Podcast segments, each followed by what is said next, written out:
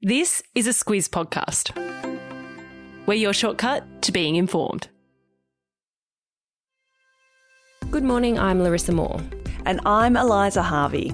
It's Thursday, the 9th of December. In your Squiz today, Australia joins the diplomatic boycott, some good news on booster shots, a cracking first day at the cricket, and what the Googles tell us.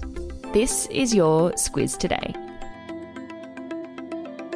We knew it could be on the cards, but it was confirmed yesterday. Australia will be joining the US in a diplomatic boycott of the Winter Olympics in China. It means that while the athletes will compete as normal, Australian officials and politicians won't attend. No, and that's just the latest sign of our strained relations with China.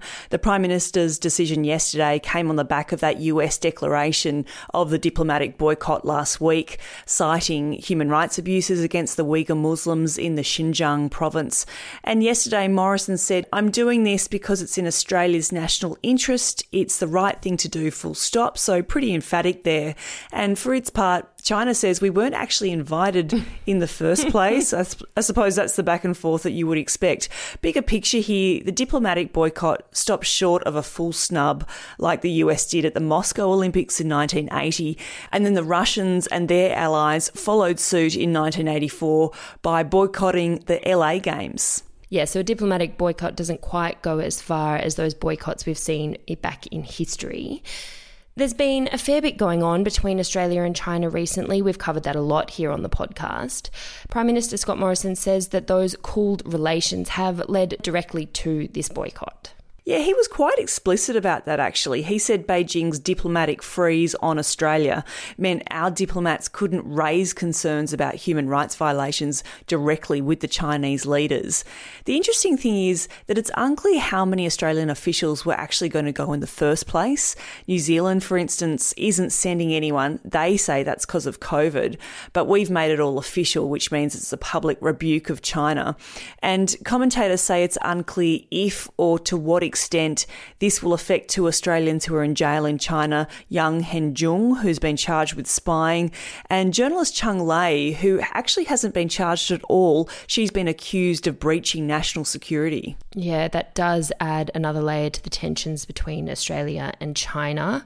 Looking a bit further afield, both the UK and Canada have now joined the diplomatic boycott, so they will also only be sending their athletes to the Games. Speaking of the athletes, a team of about 40 Australians will head over to compete in February. The Australian Olympic Committee says it won't be affected by the boycott. We've won three medals at each of the last three Winter Olympics, so he's hoping we can keep the medals coming. On to a COVID update now, and in some good news, Pfizer and BioNTech say that a booster jab of their vaccine will work against Omicron. It's been, of course, a big question, Eliza, as we wait and see the impacts of this new variant. Yeah, cue a global sigh of relief oh, here. Oh, yeah. Pfizer BioNTech says the booster raises antibodies by a factor of 25, making the level of protection comparable to that of two doses against other variants like Delta. And interestingly, the medicines regulator here in Australia has also provisionally approved Moderna for a booster. And this is all incredibly good news because Omicron is definitely here in Australia. We know that already, but more cases in New South Wales yesterday, one in Victoria, and one in Queensland, where a South African man has tested positive for what authorities are calling an Omicron like strain, which is one of the first cases in the world to identify a sub variant of Omicron all of which makes this news about Pfizer's efficacy as a booster some very good news. Australia has Pfizer on hand for that booster rollout. Health Minister Greg Hunt says that ATAGI's decision on approving Moderna as a booster shot could happen in the next two weeks. On to international news, and Germany has marked a pretty momentous occasion. Angela Merkel has had her last day on the job after 16 years as Chancellor and is officially retired. It's a huge day, not just for Germany, but the world in general. Merkel was the first leader from the communist East in Germany, the first female leader, and she's been there for the big events like the global financial crisis, the migrant crisis, and she was really at the front line of Europe's attempt to deal with Donald Trump. Now, Olaf Scholz is the new leader in Germany. He was actually Merkel's deputy and finance minister, but he's from the centre left Social Democrats, and he'll go on to govern with the Greens and the business aligned Free Democrats. Yep, those three parties have signed their coalition deal. Their team has been sworn in, so it's a new day in German and European politics. Merkel is one of those rare politicians who leaves politics without being defeated, disgraced, or having died, the three Ds. Merkel wished him luck for the best job there is. I hope she has a really nice break planned. On to sport, and what a first day in the Ashes test, Eliza. You're a big cricket fan. Do the honours. I am. I could have really spent the whole of this podcast just talking about cricket. But look, if yesterday's anything to go by, it might be a whitewash for Australia, this Ashes tour. I kind of hope we see England fight back so it's a good contest. But Mitchell Starc struck on the first ball. England was all out for 147 runs. This game is at the Gabba in Brisbane, and rain delayed the Australians' turn with the bat. But uh, Pat Cummins, the new captain, had an absolute blinder, five wickets on his first day. Not a bad first day on the job at all. We're still waiting to see where the fifth test will be held, Hobart or Melbourne. That's officially gone out to tender. Hobart is, of course, hoping to secure their first ever Ashes test. If, like me, you're not as across the ashes as some of the other podcast hosts this morning, we do have something to offer as the world goes cricket mad for the next few weeks. We've got you covered with a squiz shortcut on the topic. Sam and Gabs from the Sport Today podcast do a dive into the history of the Ashes, why it's one of our biggest sporting rivalries, some names to watch out for in the series. It's a great listen. It'll have you covered for all the cricket small talk that's ahead of you this summer. I'll pop a link in your episode notes so you can find it by searching for Squiz Shortcuts in your podcasting app.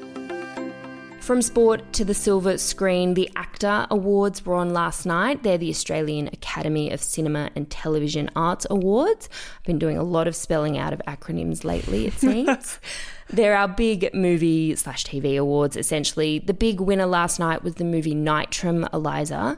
It's had a lot of buzz, but it's not without its controversy. Well, that's because Nitram is actually Martin spelled backwards, and that's Martin Bryant, the convicted mass shooter who murdered mm. 35 people and injured 23 others at Port Arthur.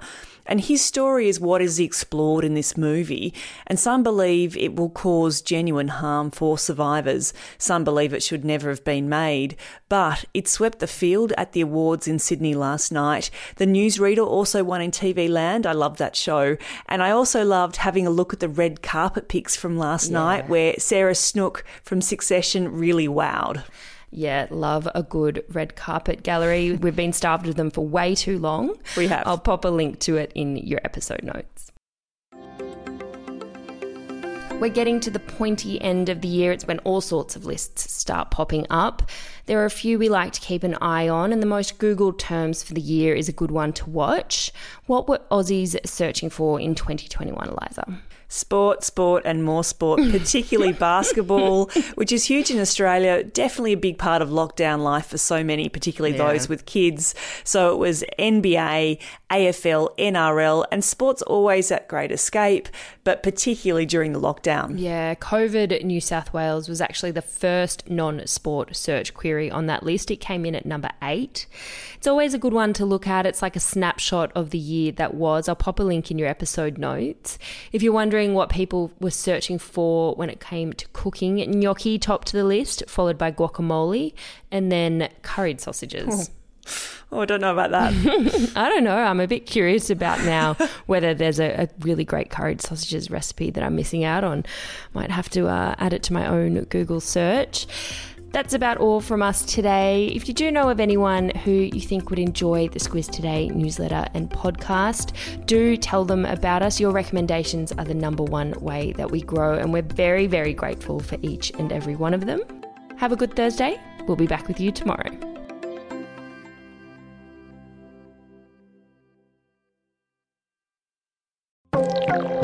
A message now from our podcast partner. Hubbl. You know what it's like. Your friend recommends a great film or TV show and you're excited to check it out, but suddenly realize you can't remember what she said it was.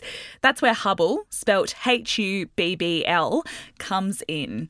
It brings your streaming apps and free to air TV together into a single experience. You can easily search for your favourite content and keep track of what you want to continue watching. You can also watch free to air TV with or without an aerial using the integrated TV guide so you always know what's on and where.